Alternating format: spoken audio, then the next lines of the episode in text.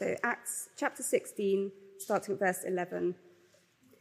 So, setting sail from Troas, we made a direct voyage to Samothrace, and the following day to Neapolis, and from there to Philippi, which is a leading city of the district of Macedonia and a Roman colony. We remained in the city some days, and on the Sabbath day, we went outside the gate to the riverside, where we supposed there was a place of prayer, and we sat down and spoke to the women who had come together. One who heard us was a woman named Lydia from the city of Thyatira, a seller of purple goods, who was a worshipper of God. The Lord opened her heart to pay attention to what was said by Paul. And after she was baptized, and her household as well, she urged us, saying, If you have judged me to be faithful to the Lord, come to my house and stay. And she prevailed upon us. As we were going to the place of prayer, we were met by a slave girl who had a spirit of divination and brought her owners much gain by fortune telling. She followed Paul and us, crying out, These men are servants of the Most High God, who proclaim to you the way of salvation. And this she kept doing for many days.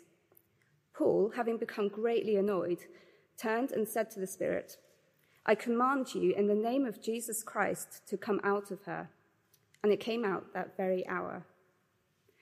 But when her owners saw that their hope of gain was gone, they seized Paul and Silas and dragged them into the marketplace before the rulers.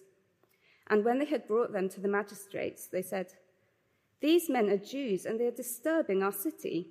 They, ad- they advocate customs that are not lawful for us as Romans to accept or practice. The crowd joined in attacking them and the magistrates tore the garments off them and gave orders to beat them with rods. And when they had inflicted many blows upon them, they threw them into prison, ordering the jailer to keep them safely. Having received this order, he put them into the inner prison and fastened their feet in the stocks. Our second reading is from uh, the letter to the Philippians. Paul and Timothy, servants of Christ Jesus to all the saints in Christ Jesus who are at Philippi, with the overseers and deacons, grace to you and peace from God our Father and the Lord Jesus Christ. I thank my God in all my remembrance of you, always in every prayer of mine for you, all making my prayer with joy, because of your partnership in the gospel from the first day until now. And I am sure of this that he who began a good work in you will bring it to completion at the day of Jesus Christ. It is right for me to feel this way about you all, because I hold you in my heart, for you are all partakers with me of grace, both in my imprisonment and in the defense and confirmation of the gospel. For God is my witness, how I yearn for you all with the affection of Christ Jesus.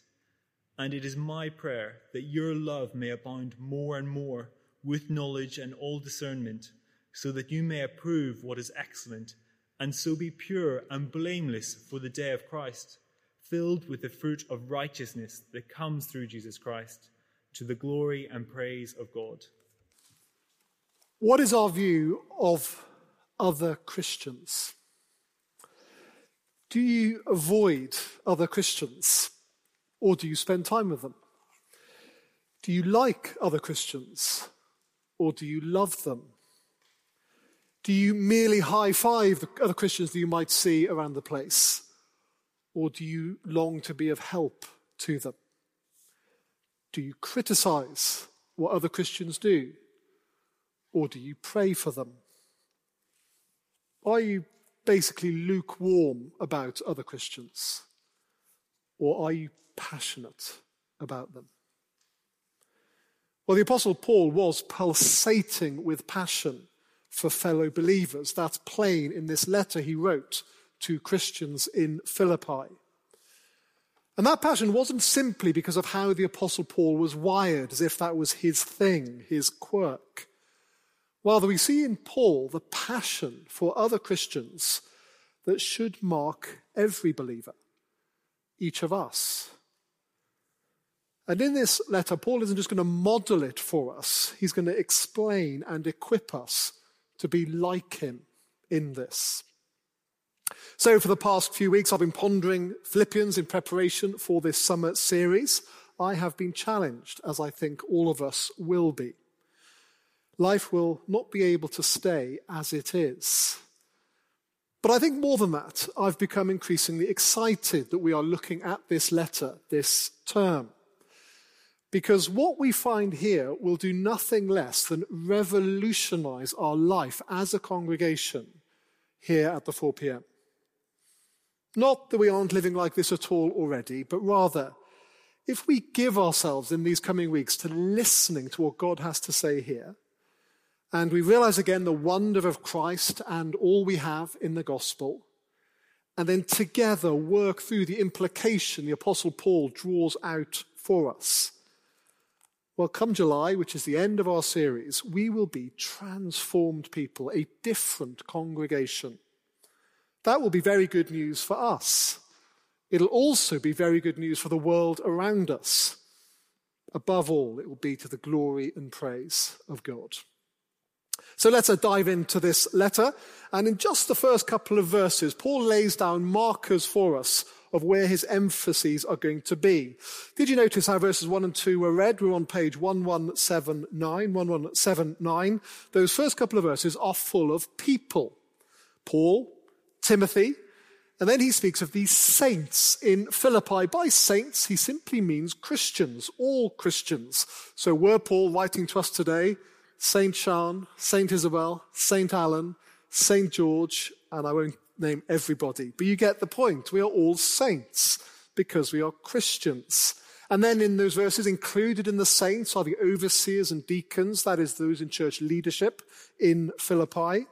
And of course, in those opening verses, there is one individual mentioned in particular. And in fact, Paul, you might say, overdoes it. Can you see that with the repetition? Three times in two verses, Jesus. Look at the titles Christ, God's promised King, the Lord of all. And in fact, in the rest of our passage, Paul names Jesus another four times. I wonder if you noticed that as it was being read, or did we just think, oh, it's the Bible, that's always there? No, Paul, well, the Philippians knew about Jesus, they'd heard about him. But still, Paul, as he writes, can't stop talking about Jesus. And in particular, as Paul writes to those Philippians, he tells them, or no doubt reminds them, who they really are. Just there at the beginning, he calls them the saints in Christ Jesus. That is their identity. That is their life. If you like, that is their everything. They are in Christ Jesus. So, in a sense, they are in two places at once. So, yes, they are in Philippi, this city in northern Greece, but also in Christ Jesus. So, again, if Paul were writing to us here at St. Helens, he would say something like to all the saints in St. Helens in 21st century London who are in Christ Jesus. And this is key. We need to realize what that means, delight in it, and then live like it. And Philippians will help us to do that. And then Paul says, verse 2 again in these opening verses, grace to you and peace from God our Father and the Lord Jesus Christ. Now that's a common way for Paul to open his letters. But again, we might miss what he is saying. Notice his focus immediately. It's not about what we do for God, but instead on what comes from God to us. That first word, what do we receive? Grace. It's all about God's astonishing kindness to those who don't deserve it. So here's the start. Paul's writing about Christ. The focus is on his grace. And Paul has in mind people. People in Christ, like those Philippians and like us today. Well, then, as he really gets going, what's his attitude to these Philippians?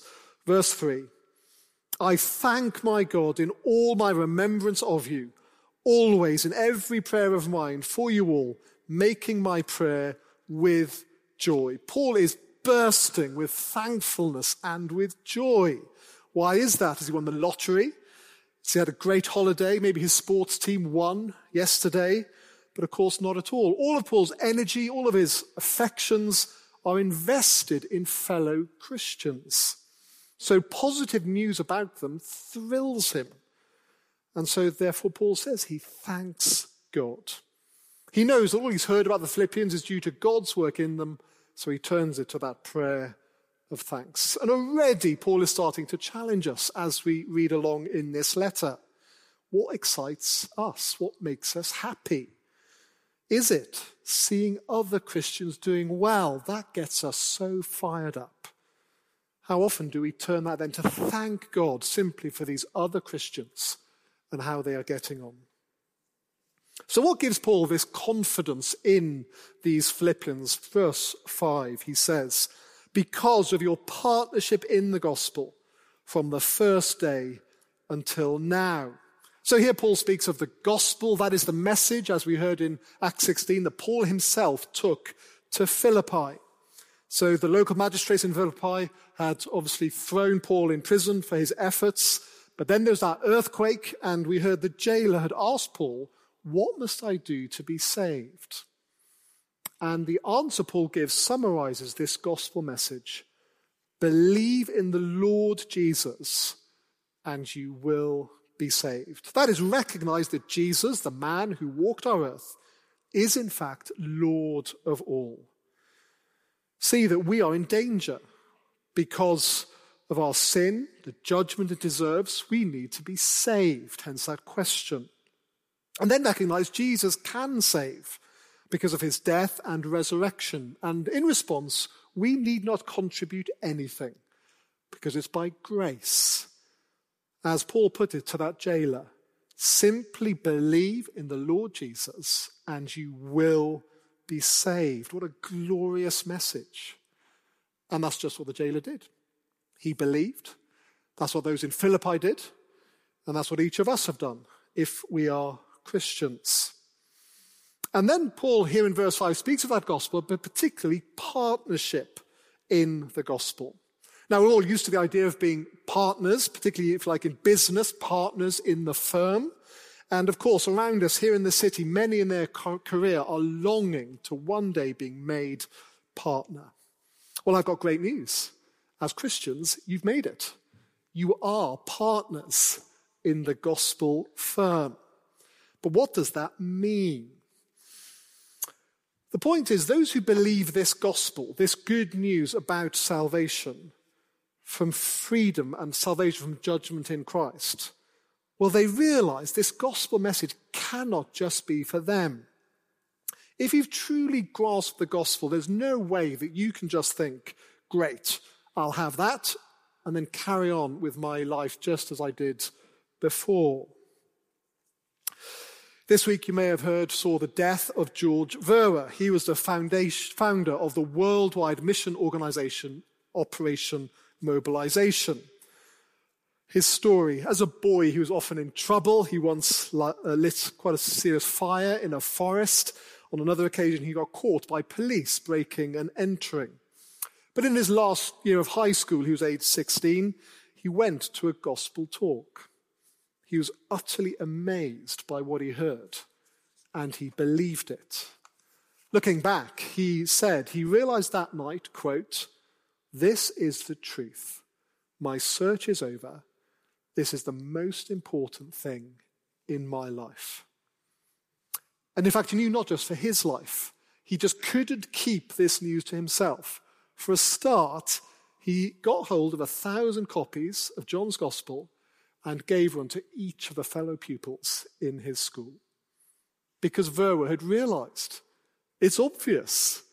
This gospel, if true, has got to be the most important thing. It's got to get out. People need to hear it. And so Paul speaks of this partnership in the gospel. So that includes us as given opportunity to speak to others. But again, we don't just do it ourselves. This thing is so important. It's got to be a joint effort, even we might say, partnering with others. It's something to do with them. And then if I see others who are trying to do this in need of help and support, well, I'm here. I'll help and support them.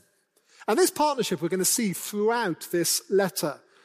Paul, as we've seen, worked to make the gospel known, did that in Philippi. And Paul realized the Philippians, ever since then, have supported him in his ministry right from the beginning. And it wasn't just a mere initial convert enthusiasm, you might call it, which quickly then waned away. Paul says they'd kept going from the first day until now. Because gospel partnership is a lifetime commitment. And seeing this in the Philippians gave Paul great confidence. We've reached verse 6. He says, I am sure of this, that he who began a good work in you will bring it to completion at the day of Jesus Christ, the day. Question is, what are you living for? Or to put it another way, when are you living for? Is it the day when you qualify? Or the day you get married? Or the day you can put down the deposit? Or the dream holiday? Or the day you have children? Or the day you pay off the mortgage? Or the day you can retire? Or whatever it is. What is the day that controls your diary and therefore what fills your life and your thoughts now? Well, the day of Christ is approaching. It's a wonderful prospect. The living Lord Jesus will return visibly and physically and personally to our world. Well, for those who continue to resist him, it'll be a terrible day. They need saving from that. But for believers who already know the Lord Jesus, we've heard his promise that when he returns, he'll give us new bodies so that we can go and be with him in a perfect place forever. And if you know that, that is the day that will shape your thinking. And it controlled Paul's mindset. And he was excited because he knew the Philippians would be there with him, standing on that day. And notice verse 6 not because of their own effort, it was God who'd started the work in them, and Paul trusted God to finish that work. And that's what we could see in George Verwer he continued just as he started. As I mentioned, he established a worldwide mission organization. But uh, quite apart from that, just if you like, so to speak, in his personal life, remember how he started? It's estimated that during his life, Verwer personally gave out hundreds of thousands of gospels and other Christian literature to people that he met, maybe even a million. And then on his deathbed, it was literally his deathbed, literally last week, he produced his final video blog. What would be his legacy? Well, he said he hoped that it would be a passion for reaching the lost with the gospel of Jesus Christ. You see, God had begun that good work in George Verwer, and over nearly 70 years, he now brought it to completion. So Verwer will be there on the day of Christ. And so too with us. That's the assurance of this verse. If we started out with Christ, trusting Him, that was God's work. He'll finish the job. We can look forward to that day with eager expectation. And Paul underlines this in the case of the Philippians. Look down now to verse 7. Paul says, It is right for me to feel this way about you all, because I hold you in my heart, for you are all partakers with me of grace. Now, partakers is actually another partnership word. So again, Paul is thinking of himself and the Philippians as partners, partakers. That is, they are active together in this gospel ministry. But notice he does say they are partakers, partners in grace. What does that mean? Well, he's reminding them and himself that however busy and active they are in gospel ministry, it's only because they already know all they already have guaranteed in Christ by grace. But that grace has driven them into action. So, what did this partaking of grace look like for these Philippians? Read on verse 7. Partakers with me of grace, both in my imprisonment and in the defense and confirmation of the gospel. Now, if we were unaware of Paul's situation as he wrote, that would have come as quite a surprise to us, don't you think? Because the tone of this letter so far has been thankfulness and joy and a full heart. And yet now we discover Paul is writing from prison. The former tennis player Boris Becker, he's recently been released from jail, and he commented on his release Whoever says that prison life isn't hard and isn't difficult, I think, is lying. You fight every day for survival. And that's in a 21st century British prison. A first century prison was all the tougher. Such deprivation and shame, mistreatment. And for Paul, knowing all the way through there was no good reason for this whatsoever, so unjust, so harsh, and yet his heart is full of joy. Now, as we gather on a Sunday, week by week, we ask each other, don't we, how are you? And if our response and how we feel is all tied up with our personal circumstances, how work's been, how the kids are getting on, the state of our health, or maybe the finances, then this challenges us. Something is amiss. It must be that the wonder and reality of Christ and the gospel and grace, the coming day of Christ, aren't yet shaping our thinking as they should. And Paul would say they need to. Because as for him, so for us. Because faithful living for Christ in 21st century London will inevitably lead to opposition to varying degrees at different times. If we're not aware of any other Christians who are facing tough times for their faith at the moment, well, maybe we don't know the Christians around us very well. Why not, as we head over to Food of Fives afterwards, actually just ask the question where are you finding it tough standing up for the Lord Jesus at the moment? And then, when we do discover how others are facing hostility, well, how will we then react? On Thursday evening, Manchester United played Sevilla, and Man United's defender Martinez was badly injured. He had to be carried off the field. But it was done by two of the Sevilla players. Why did they do it? What was going on? Well, it turns out both of those Sevilla players were from Argentina, just like Martinez. And at that moment, the colour of their kit didn't matter. There was a stronger bond between them. Now, we differ, don't we, from those around us in all sorts of ways different cultures and backgrounds, different life experiences, maybe different seniority at work or at school, maybe people who, in worldly terms, we'd have little interaction. And yet, with fellow Christians, we share the same Heavenly Father. We serve the same Lord. We are on the same gospel team. And that is true all the time, but in particular, when a fellow gospel player is having a hard time, we will step forward and carry them. As the Philippians did. When Paul suffered, the Philippians didn't just drift off to the sidelines. They weren't ashamed, quite the opposite. They acted. Even when costly, they provided for Paul. They kept the partnership going. And that's just one instance of a more general pattern. Verse 7 Paul says they were also partakers, that is, partners, in the defense and confirmation of the gospel.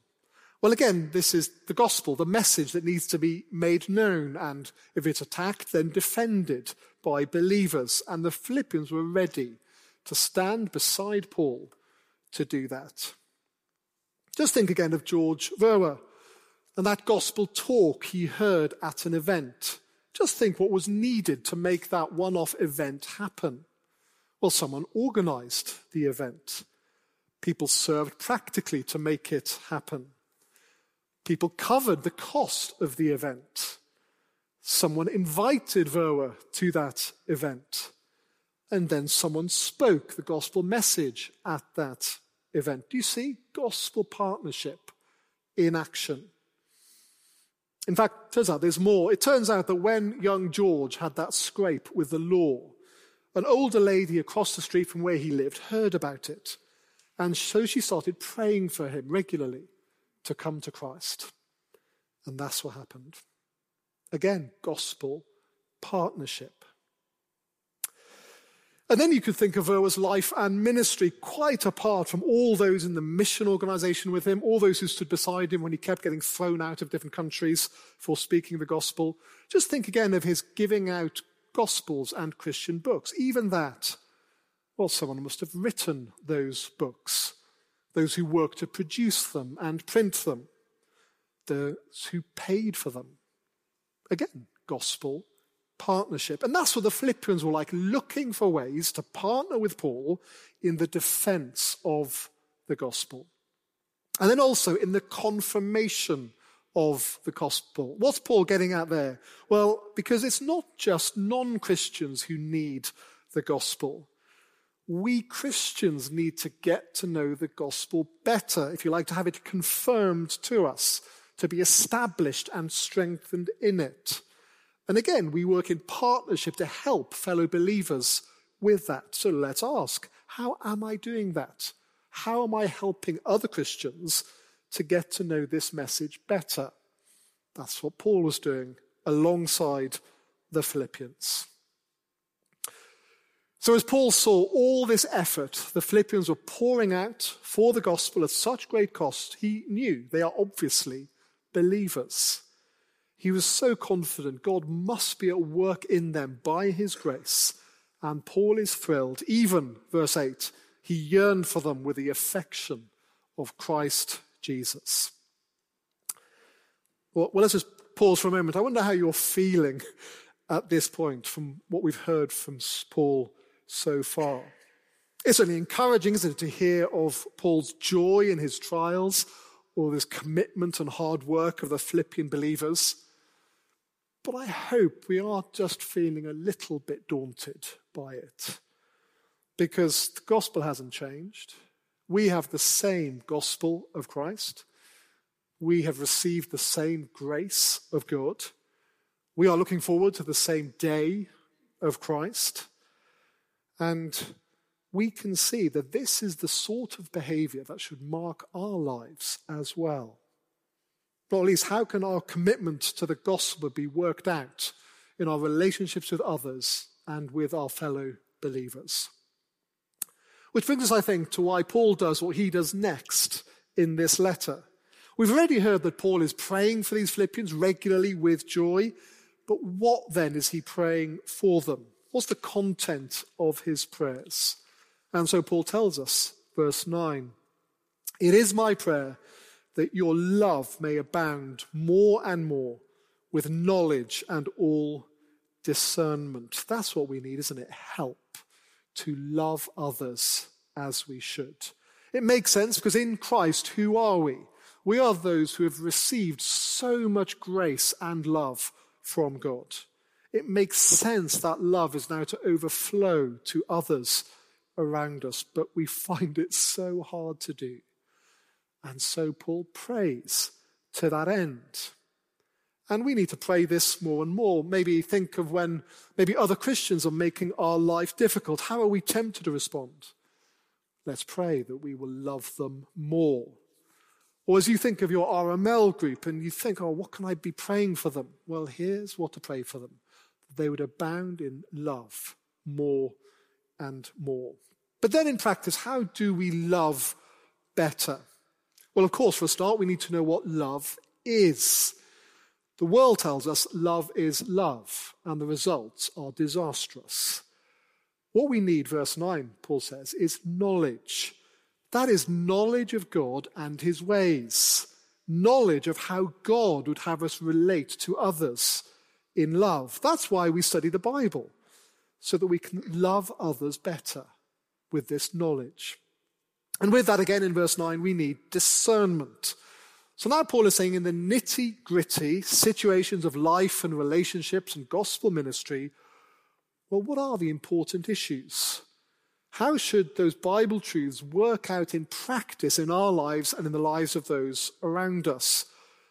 For example, what should we stand up and fight for? And what should we simply let go? Christians have a reputation, deserved, I guess, for squabbling and arguing even over the most trivial things. Instead, how can we work together in gospel partnership? That's why we need discernment to stop those rivalries happening. So let's pray for it, for knowledge with discernment, so that we can love one another more and more. And what will follow from that? Verse 10 so that you may approve what is excellent and so be pure and blameless for the day of Christ.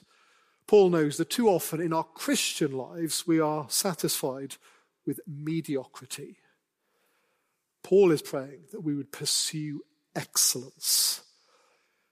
That is, if we are growing in love, shaped by knowledge and discernment, we will be able to prove what is excellent. We will be able to see the way forward. We'll realize what it is we need to think and say and do. And then, as Paul says, that will lead to purity of heart on the inside and a blamelessness in what is seen of our actions and words on the outside. Notice again, verse 10, again, how all this is with the day of Christ in view. And actually, keeping the day of Christ front and center will actually make much of this decision making in how to love a lot more straightforward. Given the certainty of Jesus' return in glory one day, then I should say, well, what should I do now? What difference will that make to how I love others today?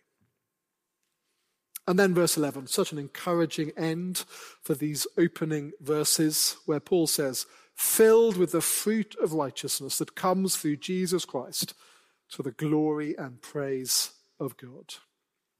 A final reminder that as we look to the day of Christ, none of this is about getting into God's good books. What a relief. In Jesus Christ, it's all been done. We have it all already by grace. But that will transform our lives now. We are in partnership with fellow Christians because we have this wonderful gospel of Christ. We have been freed to make our lives about love for others. And we do all of this not for our own sake, but to the glory and praise of God. I'll lead us in a closing prayer. Our Father, we do praise you again for this gospel of Jesus Christ, for Jesus who by grace has saved us from our sin and given us this great confidence as we eagerly anticipate the day of his return. And so we ask that we would live our lives now to your glory and praise, that we would work in gospel partnership with fellow believers that our love would abound more and more, that we would be filled with the fruit of righteousness that comes through Jesus Christ. Amen.